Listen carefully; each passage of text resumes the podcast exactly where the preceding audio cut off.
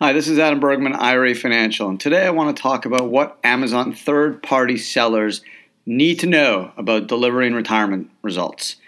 So, an interesting report came out in the Wall Street Journal uh, just recently, May 2018, and Amazon finally released the amount of small businesses that sell products on its site. And of interest, they, they've actually calculated uh, a small business to mean a business that has uh, sales of less than seven and a half million dollars. So you're getting a wide range of businesses. Some obviously can have sales as low as a few hundred dollars, and some could have sales as high as seven and a half million. So you're getting a, uh, a wide selection of, of businesses throughout the United States. But they came up with a number which was quite remarkable. Um, according to their numbers, you were looking at more than a million U.S. small businesses that sell on their site. They broke it down by state, California having the largest amount of businesses, over 175,000, followed by New York, 81,000, Florida, more than 75,000.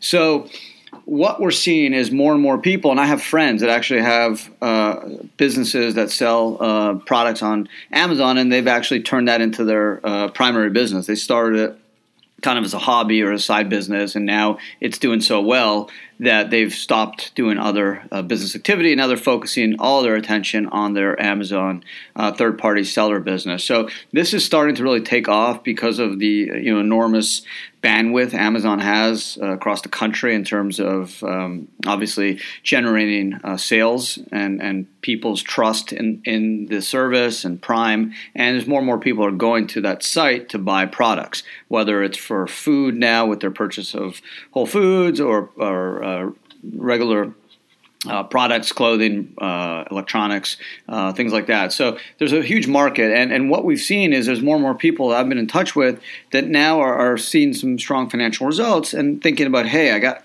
some extra money. What can I do to shelter it?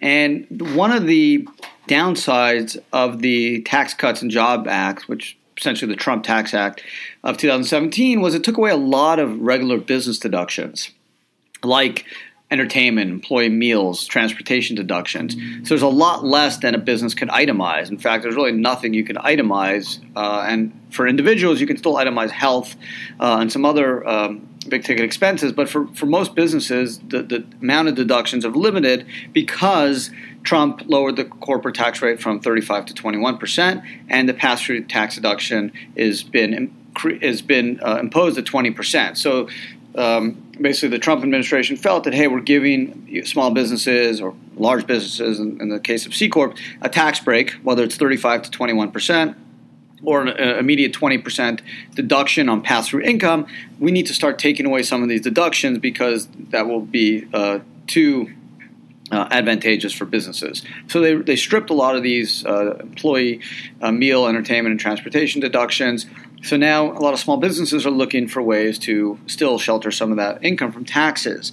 And they've turned to retirement accounts because IRAs and 401ks are really the last best way uh, to take deductions without having to itemize.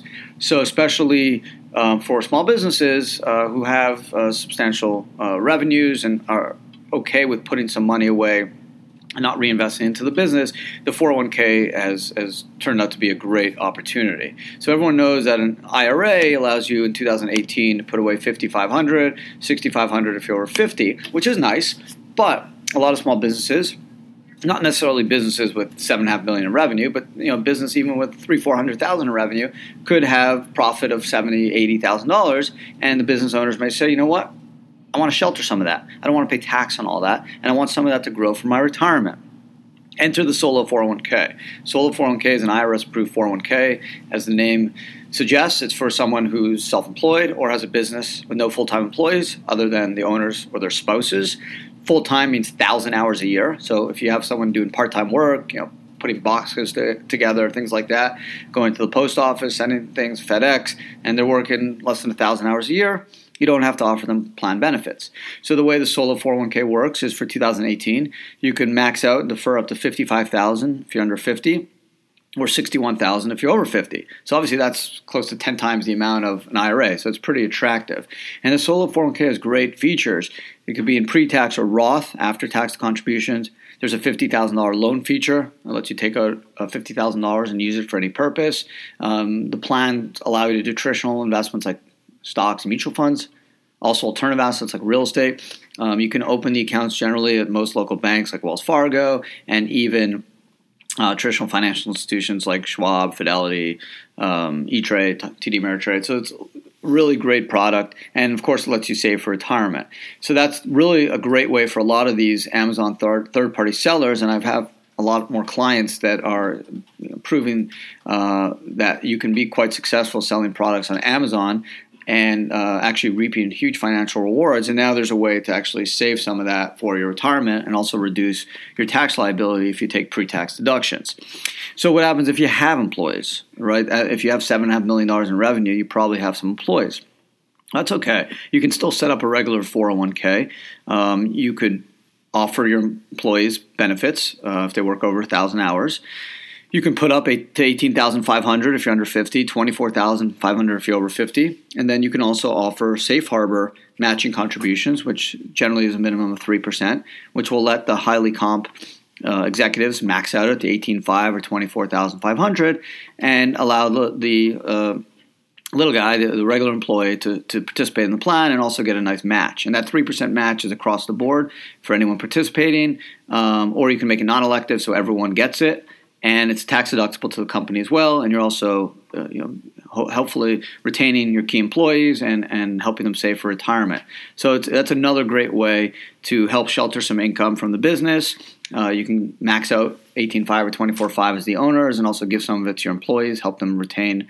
Uh, you know, still stay as part of the company and it's tax deductible to the company as well.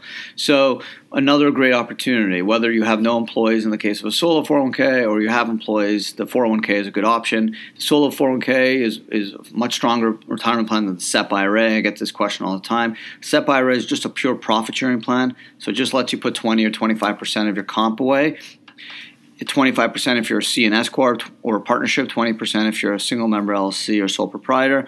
And solo 401k is an employee deferral.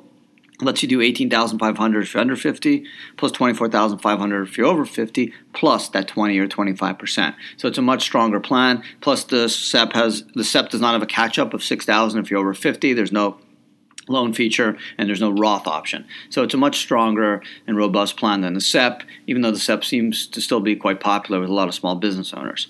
So overall, if you are selling products on Amazon and you're doing well and you have some extra cash, 2018 going forward, you, you may see, and you're talking to your accountant, a lot of these deductions that you thought were available, like employee as meals or entertainment, transportation, deductions, things like that for your employees or yourself may not be available anymore, and you may be limited in terms of what you can itemize. The turn to the 401k, whether you're a solo if you have no employees other than yourself, or a spouse or a partner, or a regular 401k if you have employees, it will help you save for retirement. You can get tax deductions, um, 18500 24500 if you're over 50. You can help uh, your, your employees save for retirement. There's three per, minimum 3% safe harbor match if you want to do a safe harbor, allowing more tax deductions to the business and also a great way to retain employees. You don't have to do safe harbor. You will then have to do plan testing, which is uh, deferral percentage or contribution percentage, ADP, ACP. Uh, not a big deal, but especially if you have a company where a lot, most people are contributing, you're going to satisfy the test anyways. The safe harbor is used for companies that don't think that a lot of their employees are going to participate, but the highly comp executives want to participate and max out. The safe harbor is going to let them do so. So either way, those are really the two options: a solo K if you have no employees uh, over a thousand hours, other than the owners or their spouse, or if you have full-time employees, the regular 401k is a great way to help save for retirement, get tax deductions and, and shelter some of that income from tax. Um, Adam Bergman, IRA Financial. Hope you found the podcast helpful. Follow us at Twitter at IRAFG, Facebook, Instagram. Uh, you can follow me on LinkedIn. Um, if you have questions, email me, Adam B at IRA Financial Group. And uh, thanks for listening. Until next time.